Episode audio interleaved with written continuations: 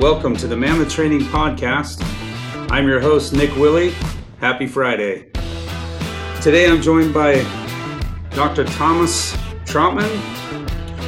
and your, our episode today is being brought to you by Office Evolution of Eagle, Idaho. You can call Claudine and ask her for some office space at 208 513 1300. Let's welcome Thomas. How you doing, Thomas? Hey, Nick. Hi. Thanks for having me on your podcast. Yeah, sorry we had a little bit of uh, technical difficulties there for about 10 minutes. Uh, I'm in a brand new uh, podcasting space um, at Office Evolution. So, anyways, how are you doing? I'm doing great. I'm happy to be on your podcast, Nick. Well, I appreciate you coming all the way from France. Technology is amazing, isn't it? Oh yes, I mean, years back we should have taken the plane to meet. yeah, sent something in the mail and it would take like a month to get there. So exactly. So, uh, uh Dr. Trautman is extremely um, interesting. Uh, Thomas, tell us a little bit about you know where you grew up. Um, you know, coming out of high school, what did you do, and that sort of thing. Well, where I grew up, well, that, I don't know if the podcast is long enough, but no, so let's be serious. I was born from German parents in Switzerland, so I'm German because you don't get the citizenship in, in citizenship in, in Switzerland. Mm-hmm. Uh, lived nine years in Switzerland, then we moved to the south uh, of France, and that's where I did all my my scholarship.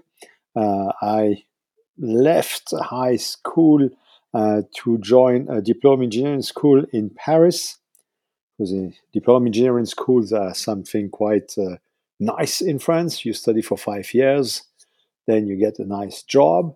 Uh, but uh, I wasn't done with studying. I, I, thought when I was ending my uh, engineering studies that I would be done with it, and that's okay. Mm-hmm. So I started working for, for a German company, Robert Bosch, in, Fra- in France.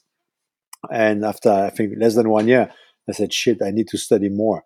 So I did some uh, something equivalent to a master, but which is a special uh, grade in France that allows you to start with a PhD because I was I was going for for that that path. So I started studying uh, algorithmics and artificial intelligence. I really hooked up with the artificial intelligence part and was lucky enough to be able to uh, do a find a lab that was accepting me and sponsoring me to do my my PhD. Then during three years. So wow. I worked on artificial neural networks, more specifically unsupervised learning models. So uh, artificial neural networks who uh, find the solution by themselves. Wow. So it was pretty cool. Yeah, I mean, with everything uh, going on right now with AI, you said you said something. You didn't call it AI though. You called it uh, artificial neurotransmitting or something. Can you say no, that? Neural again? networks. Neural networks. Artificial neural networks. Yes, at that time, I think it was in '95, something like that. Can't remember exactly. Uh, the that's what we when we talked together. So we said that uh, system expert expert systems, sorry, were the big thing, mm-hmm. and uh, we guys from the other world were were not accepting that those things were artificial intelligence. So we we didn't want to be called uh, as part of artificial intelligence. Right. But now artificial intelligence is mostly based on artificial neural networks. So it's pretty funny that uh, it yeah. came back in force. You know. That's that's hilarious. So can you can you explain artificial neural networks? Because a lot of our audience may not really understand that terminology. I have to remember it's it, it's a few years back. Well, artificial neural networks is a way to present a, a set of data to a, a, grid of uh, of uh, what we call neurons of elements that will calculate the distance between themselves and the data coming in and the delta between that is what they will try to correct to adapt the most easily to the data so mm-hmm. that was how it was 30 years ago so i guess the algorithms have, have quite changed nowadays mm-hmm. but uh, unsupervised was that you were giving them you were dumping data in them and they were extracting uh, commonalities inside the data. And then there were the supervised artificial neural networks where you were providing them the data and the acceptable solution they should provide. And then they were correcting the calculation with the delta they were having. But I preferred unsupervised because I was feeling it more to be closer to human beings. Mm-hmm. So, so unsupervised being does the unsupervised neural network does it learn on its own at all, or is it still? Yes, it does yes. actually it, learn it, on its it own. balances. It, it it defines itself how it should work. But the problem is, if you that's the big problem with what it was. I hope they have improved the algorithms. Even I'm not that, not that sure, because when you see some of ChatGPT's reactions, you see that it's very based on on learning by heart. Mhm. So if you're always dumping the same information, the, the, the artificial neural network will then balance itself and become very static. So if Mhm. you are presenting a new set of data, even it was it has it had nothing to do, the cell that was the closest to that sample of data would say, "Oh, I- I'm I'm okay. I'm the closest one." So that data comes from my my side. Mhm. So I, I was working on on river pollution. So you could have uh, the the data sampling itself around the biological uh, shit or something like that, and then a, a nuclear truck a truck with nuclear waste dumps itself in the river, and the closest cell says, "Okay, that's coal, guys. I, I'm the closest one. That's coal, you know." Mm. So then you have the the whole thing completely wrong. So my work and as I said when we were talking together, I think we were three or four guys doing that in the world Yeah. was to give some. I called it. My model is called Bungee SOM because the bungee is something you know elastic, Mm. so that was able to pull cells out of the of the stabilized model, uh, snap them, and create a new neural map. It's called the map, Like a neural that gets pathway. closer to the data. Yes, Wow, so like the the, the neural neural plasticity. that's was amazing. fun. Yeah, I bet that was Mm. fun to learn about. Yeah, it was, it was playing with, with, with, data, with samples, and so on. Yeah, I mean, uh, P- uh, PhD may, may sound pretty pretty cool, but it's pretty uh, interesting or serious and so on. But in fact, you you are lucky because you spent three years uh, researching, playing with data, and so on. And, and the most stressful is when you start. You know, the very first year, you are invited. In, in France, it's that way when someone presents the PhD. You know, in front of the jury, hmm it's a whole exam. The whole lab is invited. And when you are just starting, you have no clue what you're going to do, how you're going to do it. Wow. Sometimes you don't even know why you are doing it. And then you see those guys who have studied for three, four years who come out with something that's just perfect. And you say, shit, I will never be able to do that. and three years later, here you are, you invite the whole lab and you are pretty proud of yourself. And you use the most complex word just to piss the guys Yeah. who have started. because there is no reason they shouldn't suffer as much as you did. Mm, you're right, right. So, but I mean, it sounds to me, it, just from hearing you talk about it, it sounds like you're like in a room, you know, boxed in a room, and you're just on a computer all day long. I mean, is that basically what you're doing, or or are you, you know, are you using 3D models of the brain? I mean, what what is the training Oh, involved? that in was that was at that? that at that at that time. Fr- Since then, I have done a lot of other things. Mhm, But no, research is the first thing that you research is that you research. mhm, So you read a lot of papers, of books, and so on until you, you find something that's missing, and then suddenly you say, "Shit, that's what I want to do." mhm. No, that's why I'm going in. And then you have, of course, your your your, your thesis professor who has to agree with it, and then you start you start digging and creating and exploring and testing and seeing new things come out. So yeah, and you have to write a lot of papers and go to conferences uh, because you have at least to have presented, I think, two or three papers, if I remember well. But that was 30 years ago. Yeah. Um, so that you can present your thesis, you have to prove that you have done real research, that you're a real researcher. So But, you, uh, you got to I- I get, I, mean, you got to get serious. You got to get committed to that project to Oh, fully. become a PhD Oh, in fully. that space. Yeah. Yeah, and I think that's a good thing. I mean, we both are, are- business coaches for uh, 10x business coaches, so we both know what commitment means. hmm And there is something that I'm trying to uh, to teach to the people that I coach is visualization. You know, hmm you have to visualize yourself uh, being in front of the jury and uh, seeing them telling you, Thomas, welcome, you got your PhD. You know. Yeah. It's like I, I, ra- I ran once. It's called the Marathon des Sables. It's an extreme uh, ultra, ultra marathon. You run 240 kilometers over Mhm. seven days in the African desert, Ugh. and you have to train a lot. You have to run. I, I mean, I was running during the winter in the snow, to go do a race in the desert. Don't ask. but every evening I was going. I had a, I had a training program. But while I was training, I was seeing myself crossing the finish line, yeah. uh, and and so I I- already experienced it. So I, I I had the commitment to to go that distance, go through the pain and the training and so on. Yeah, you know, I've heard uh, I've heard sports people say, you know, when somebody asks them about, you know, how do they hit how do they hit a home run or or some great athletic thing that they they did, you know, and they'll say that they'll often say, you know, I did that a thousand times in my mind before I ever stepped out on the field. Yeah. So it's pretty amazing. Yeah, it's it's it's a way to get your brain ready for it because nowadays I'm I'm working a lot on the brain using uh, brain science to teach people persu- ethical persuasion, how to get more, Mm. essentially trust, success, fun from their from their spouse, from their clients, grow their business using brain science. In fact, everything that people did before.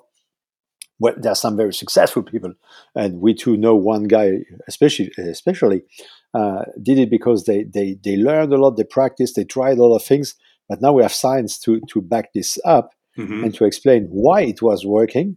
Yeah. And you can take a, a full idiot and get him at least at average level in, in in a few in a few weeks, Yeah. just because we use now brain science that allows to go way faster.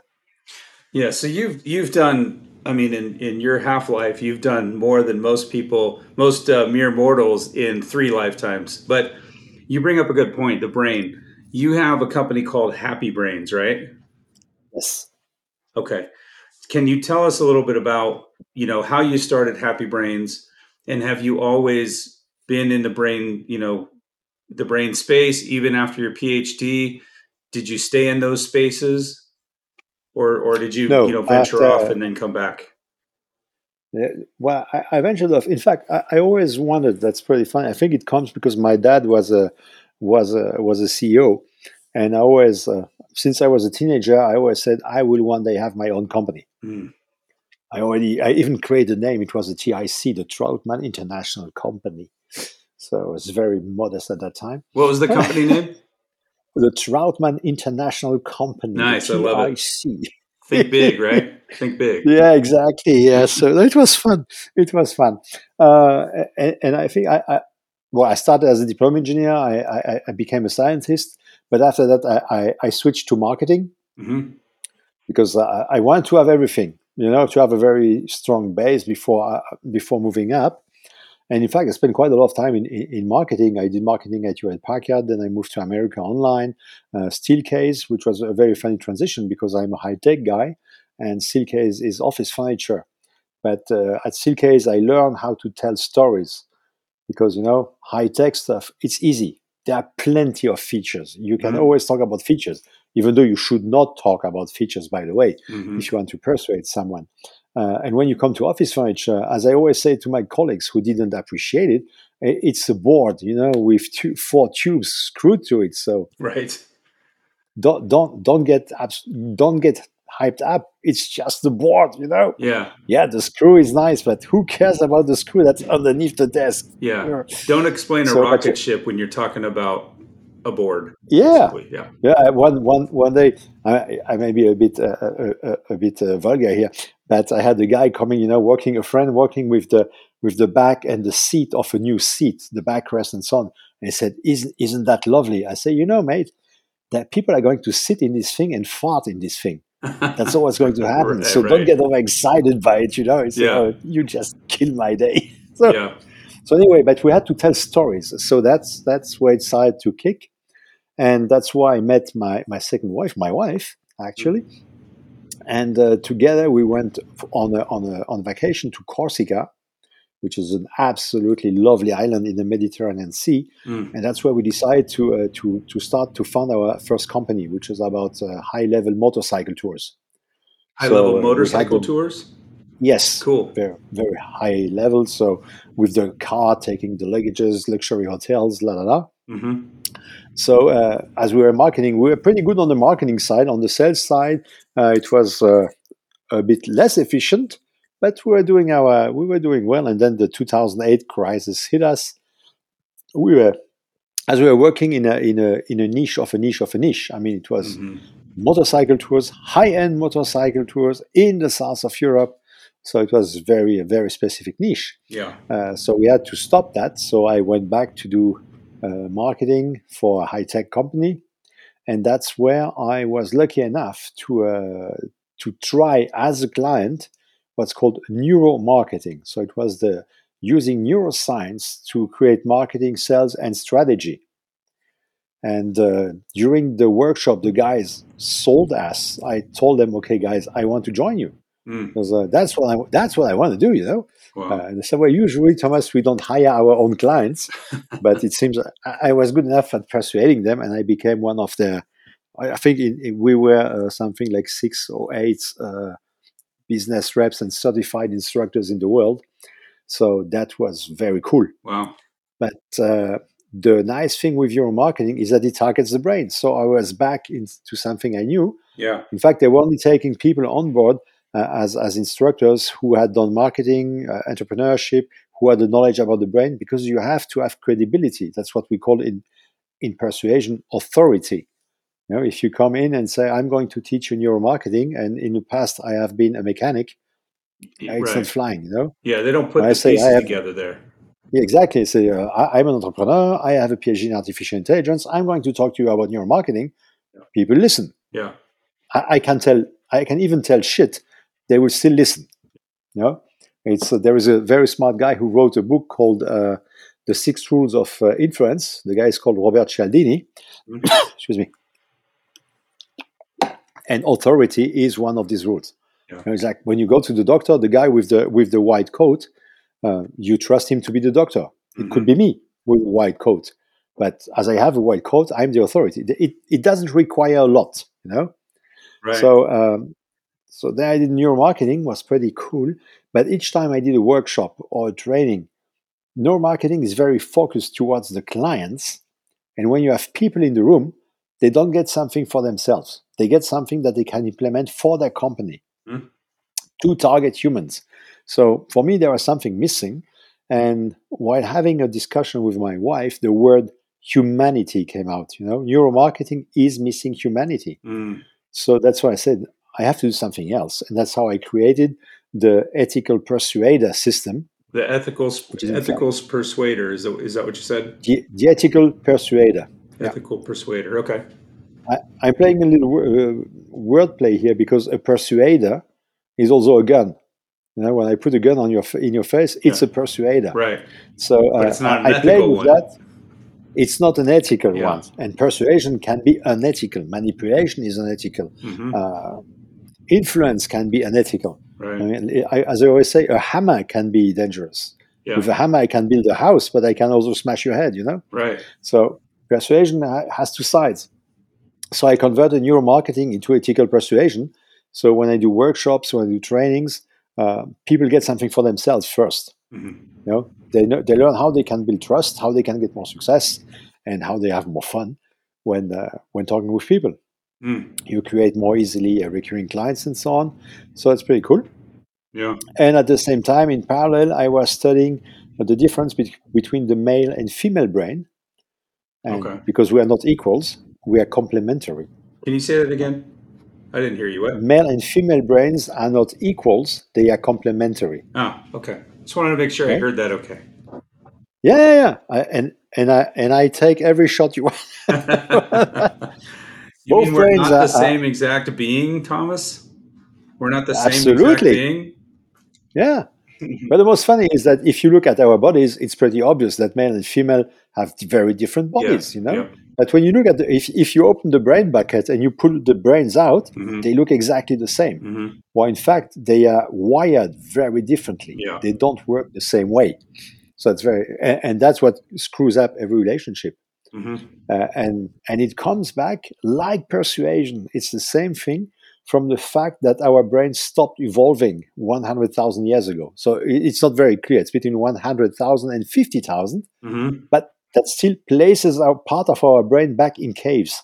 Yeah, it's a long time So ago. the upper, yes, exactly, Yeah. and we are still running processes that were super useful. I mean, when you were attacked by a saber-toothed tiger or, or by an enemy. That super important processes, you know, for survival. Oh yeah. And nowadays, those processes still exist and are still running, and you Mhm. can start them with just one word. Which one is that? Oh, i i- it's when in a couple, for example, when she says, "Darling, we need to talk." Yeah. Yeah. the process is, is, is up in the in the male brain. Yeah. or when when when when he says yeah later or maybe or whatever it starts in her brain. Hmm and animals are much better than us with this process because they can calm down the, the it's called the fight flight process. Okay. it's a pure survival process. It's handled by the primal brain so the most deep centered part of the of the brain. And i mean it's very powerful. It it it shots adrenaline in your system hmm so that that you get faster, stronger. Your heart rate accelerates. Your breathing rate accelerates. Cortisone is shot so that you feel less pain. Blood is removed from your limbs, so if you get hurt, you don't bleed out. hmm I mean, that made sense fifty thousand years ago. Yeah. When you imagine that the whole process still runs with words, even at work, you know, when someone, oh, I have, I have an advice for you. You shouldn't do that. Look at body language. I mean, people get get blank and so on. Yeah, Yeah. the whole process is there, and uh, human beings need at least twelve to twenty four hours to get the adrenaline level down. Mm. And the big problem is that uh, we we have the capability to stop that process with our upper brain, which we are nearly the only species on Earth having, which is called the neocortex.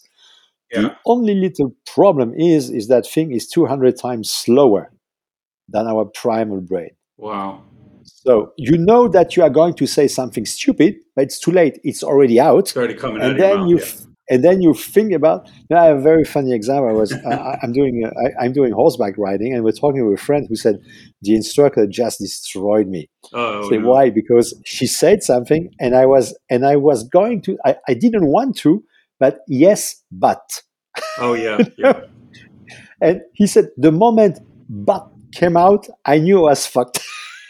you were. So it was already out, and and the neocortex was saying, no, no, no, don't say it, don't say it. Yeah. Yeah. It was too late. It Wow. it was out.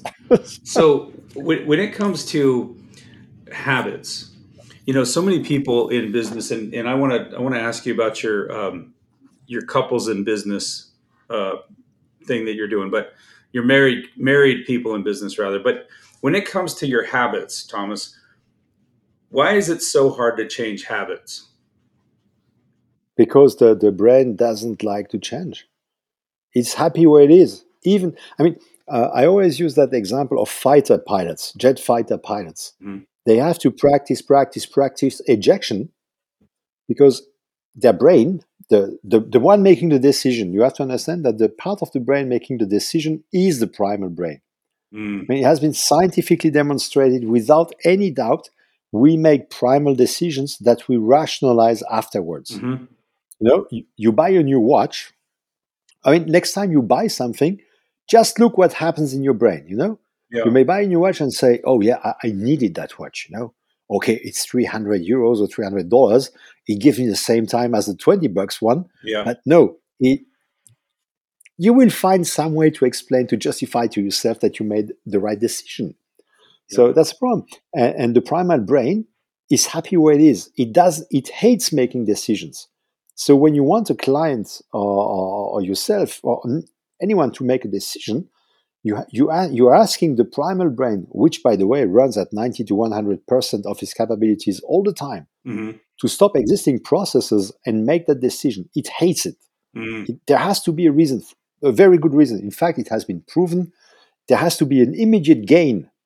An, an the immediate primal gain? brain, Is that what you an said? immediate gain. Wow. Yes, that's why it's so difficult to, to sell life insurance because life insurance is about death, and Yeah. the primal brain lives in a seven seconds window. What's in the past, it doesn't know. What's in, the, it doesn't even know that the future exists. That's a prefront, prefrontal cortex thing. Wow. So that's the neocortex. So it's happy where it is. So if you don't practice, if you don't move from the from the upper part in the lower part in the primal brain, the fact that you need to get out of the plane when it's burning, it will say, "Oh, I'm fine here." You know, okay, it's burning. Okay, the ground is coming f- pretty fast at my face, but yeah. here I, I control that environment. Out there, I have no clue what's going to happen. Yeah. So I, I'm happy. I will stay here. So you better practice a lot so that it says, "Oh, yeah, shit, I have to get out." Okay. Yeah. Makes so, sense. so habits are just something. Even if it's a bad habit, you know that you are not you are not going to do well. It's you are still keeping doing it. People smoking, for example, Yeah. people drinking, for example. I mean, that's why the anonymous alcoholics. It's a very good example. They are efficient because I think the first thing they do is it's I'm Thomas. I'm an alcoholic. You know, yeah. you recognize it, and then you say I will stop, but you don't say to yourself. You say it in front of people, and that triggers something again in your brain. Mhm. So if you want to stop smoking, then say it to someone That's a good because it, point. it's it's a commitment. We are back to committing, you know. Well, so how, with that point, how does accountability? Because that you're talking about accountability, right? You tell somebody else, it it creates accountability in the situation. What does accountability from an outside group do to your brain? It, uh, it it triggers something. It's one of one of the six rules. Um, ah, it in fact it you have to do little steps to get somewhere. Or when someone asks you something, uh, you you commit to it. But but there is a specific term for that, but I just can't remember it right now. Okay. And there are numerous examples where you can do that. Uh, one experience that they did run uh, with students in Australia, I think. Uh, a guy comes on the beach, drops his towel, uh, takes obviously his wallet out of the pocket and his phone, puts them on the on the towel, and goes for a swim. Mm. And here comes what's looking like a nasty guy who steals the wallet and the phone and runs away. No one stops him. Next time they try the experiment a few meters away, they do the same thing, drops the, the towel, drops the, the wallet and the phone, and goes to see people and say, Can you please have a look at my stuff while I go for a swim? Yeah. He just asks to for people to have a look. Period. Nothing more. Here comes the bad guy, and they jump on the guy to stop him. Wow. Yeah, it's you know you just ask a little step, and then you go more and more and more, and you're Yeah. ready to do way more. But I can't remember what the, the exact term is, but there is one. But that So tells yes, you, you- mean, you want- people, pe- it, it, you know, what you're saying in that example kind of points out that it doesn't take much accountability to change your behavior. If you, right? A little bit of just one Yes. little question was was enough to get them to all change their behavior and do the right thing. Yeah, because somehow uh, they, from the decision making process, they made the decision to do that because somehow they knew that they could become a superhero, for example. Mm. So play on that's their back ego. to that. Yes, or something like that. Or in fact, the, the, the decision driver in the brain is called a subconscious frustration.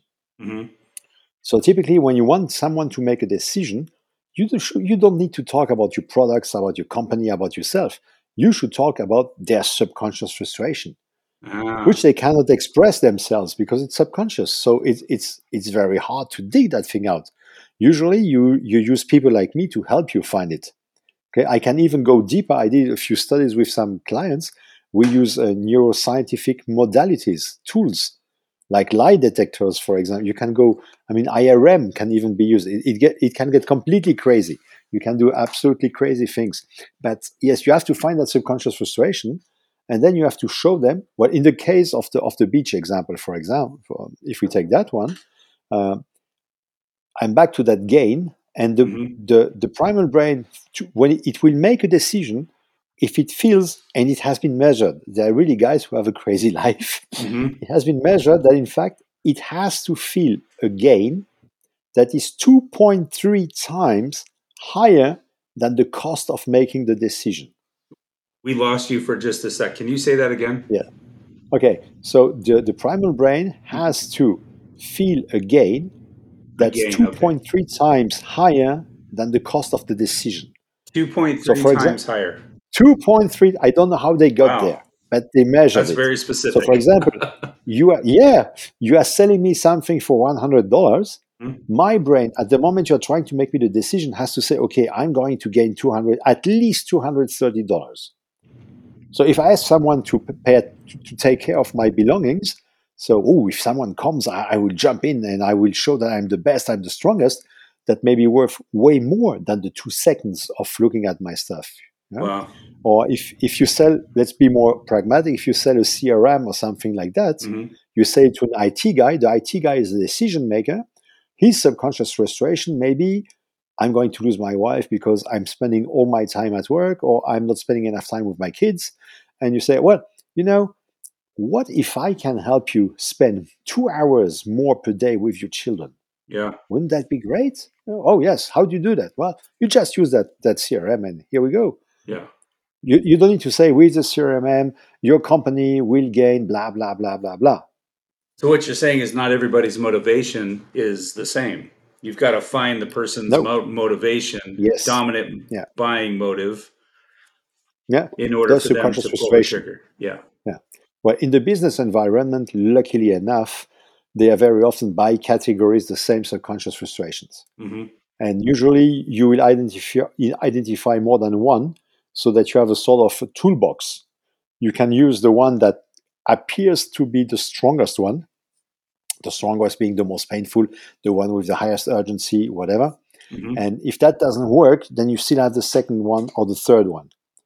And if you know that you have a group of decision makers, for example, the IT manager, the CEO, both make the decision to buy the CRM, you have to know the subconscious frustration of the IT manager and the subconscious frustration of the CEO.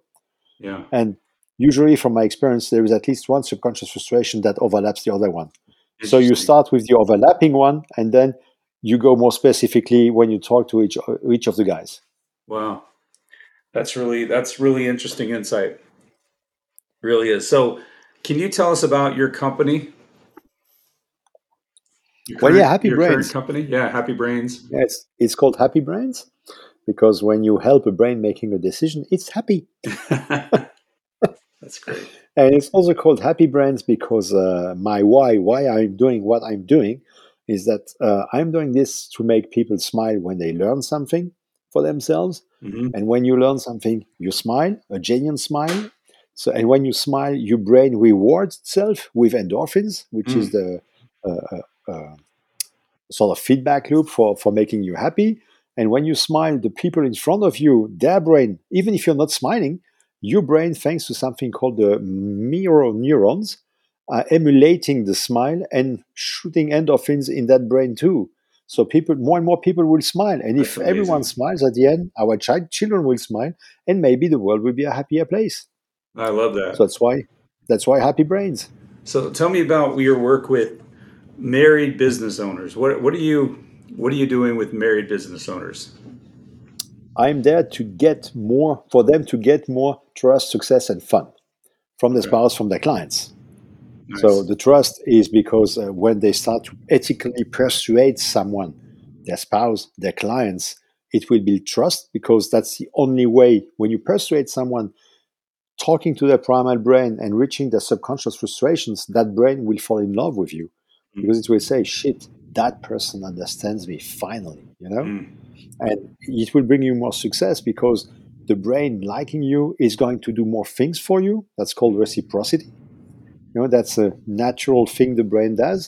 If I invite you at my home and I give you a nice bottle of wine, you will feel obligated Mhm. without me saying anything to invite me too, and maybe you will come with two bottles of bottles of wine, Yeah.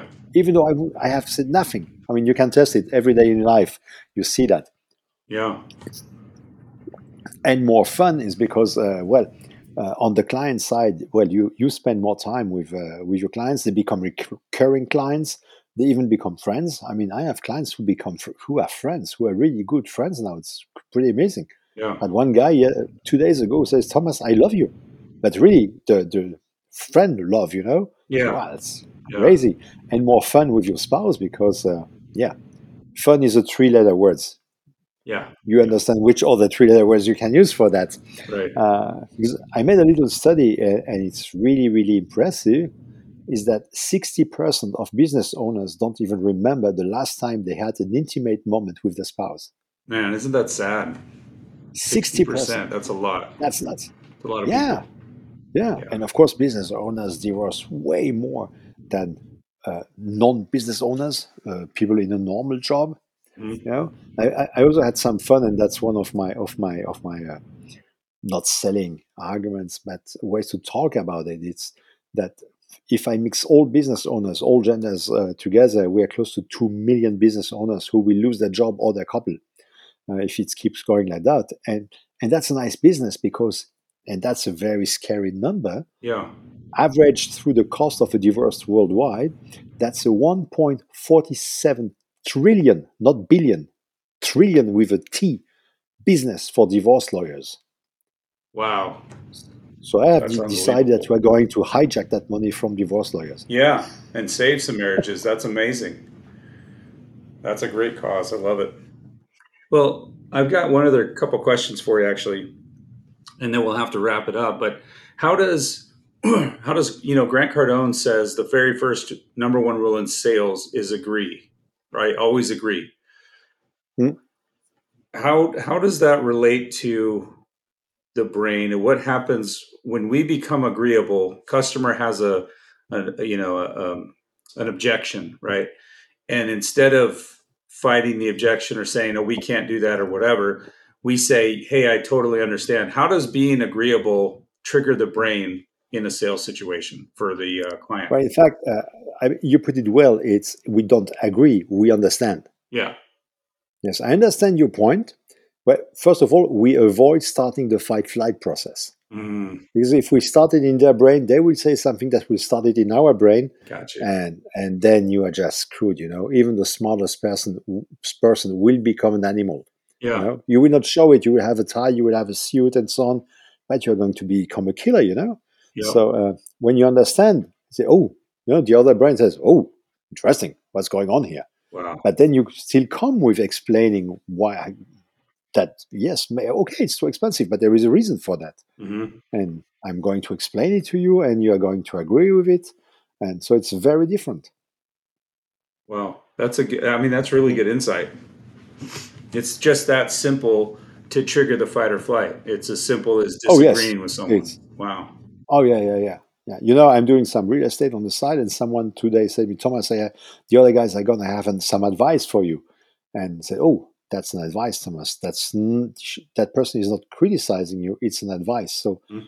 as i'm working on myself too with my own medicine so uh, mm-hmm. i say oh let's listen and and after that you, you can feel it in yourself you know that that reaction say oh she mm. but no yeah. no no it, it's good it, it learn something from that you know it it was nice that person wanted to help you bring an advice use it mate you know yeah. So it's very interesting when you know it. When you know what's happening, you say, "Oh, hmm, it's still there." You know, that little animal is still there. Yeah, it's animal. The animal inside your head.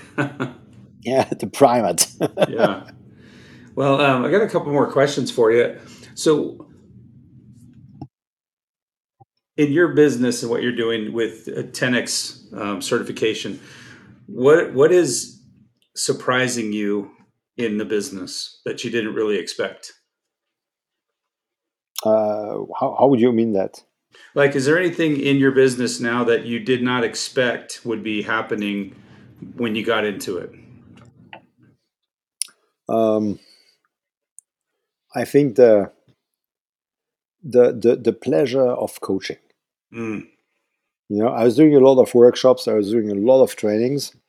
Uh, I did uh, I did some coaching, but small one. Mm-hmm. And so I start because I, I'm completely pivoting the business at the moment. So I'm really starting from zero. And so I, I, I'm giving for free uh, coaching. I'm going one month of free coaching for to five people. So started yesterday with one guy, and it, it it's so nice because you, you really you really see what's happening in the other person. You know, mm. you, you, can yeah. feel the person growing, and yeah. and that's so cool to be able to get to, to get someone to grow and to smile. Yeah. It's rewarding, right? Oh, yes, absolutely. Yeah. That's awesome. I mean, we all make decisions for ourselves. There, you can say that you are the most empathic person on the world. You are still a self-centered fucking asshole, if I may say so. You know. This is a family because show, you... but I'll allow it. it's uh, yeah, it's my way to be. uh, it's not the decision maker in the brain is self-centered. Mm-hmm. Every decision it takes, it takes it for itself, for no one else. You know, mm-hmm. like in 2023, why do you wake up every morning? You know it. Yeah. Why? so you can eat and, and survive and yeah Yeah, it's even worse than so that for you you can you can eat. yeah Then maybe you are thinking about your family. yeah But you wake up to eat, and well, in 223, to eat you have to go to work. yeah So, but people think no, because I, I, I like to do sport or I want to go to my job because I have a nice office. No, you just want, need to eat. You know, yeah yeah you you go hunting, and the hunting nowadays is you sit behind the computer or you get on the phone or you you build something or whatever. like Yeah. you said it's interesting the brain hasn't the brain hasn't changed in however many hundreds of thousands of years but society's changed so much and and yeah it's interesting You Yeah, know- in fact, one part of the brain hasn't evolved, while the other one has made the world evolve around us. hmm A- and there's so many things that change so fast Oh, like, yeah. like like human relationships you know the role of the man in the society the role of the woman in the society it's not how we how our brains were built you know? Yeah. So it it it throws a lot of confusion. Women are growing in power which is very nice very acceptable but it confuses a lot of men. I mean that's why you see uh, shows like the from andrew tate now the guy has disappeared because he went to jail hmm but he was doing all that thing around young men you know to Yes. empower young men again. Yeah. And that's typically driving back the, the, the male brain where it was you know because the male brain is is completely confused. Many men are confused by what should i do now? You know where am i? Yeah what's happening here? Yeah what's my place now in society basically. because we were the hunter gatherer again that's generic there are always exceptions yes Because each time I say that, yeah, but they found they found uh, uh, female skeletons with with spears and so on. Yes, yeah, yeah. some societies had, but generally speaking, men were the hunter gatherers and the women were the, the were the hunters and the women were the part of the of the of the group. Yeah. And that's why there is the female sixth sense. It- it's not magic. It's Right. just that women have a better reading of su- of of subconscious signals of of uh, physiological signals because they Mhm. needed the tribe were was gathering around them. So it was important for, for women. It's also why the, the, the female eye is differently built from the male eye. Our eyes are different. They don't perceive light and images the same way, like colors. yeah it's amazing And that has that has evolution in it. Well i have i i believe it was created by a creator but that's a different podcast for a different day you know what i mean Yes, Um, and a lot of and a lot of beer. Yeah. well, you know, my last question, really, uh, before I ask you how people can get a hold of you, is what do you want your legacy to be, Thomas? I mean, when you're when you're gone, how do you want to be remembered? Ah, as the guy who made the world smile. Ah, that's a great. I, I love that answer. Yeah, the guy that made the world smile. Well, you've made me smile today, and I'm sure you've made our listeners smile a lot as well. Uh, I hope so. appreciate you coming on the show. Uh, where can people find you? Well, the easiest is is uh, is on on my website, which is www.happy-brains.com, and you can also find me as Thomas Trautman on LinkedIn. I'm the bold one. There are some other Thomas Trautmans, but I'm the bold one with a brain Nice. behind me. So those are the two easiest ways ways to find me. Then, of course, you can find me on YouTube. You can find me on TikTok, Instagram, Facebook. The usual criminals, you know. yeah, Always with Thomas usuals. Or Happy Brains.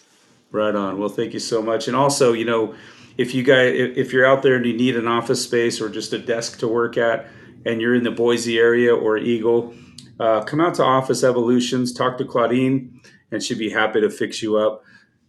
Thomas, thank you so much. It was good seeing you again. Thank you, Nick, for having me. And uh, we will talk to you next time. Thank you, mate.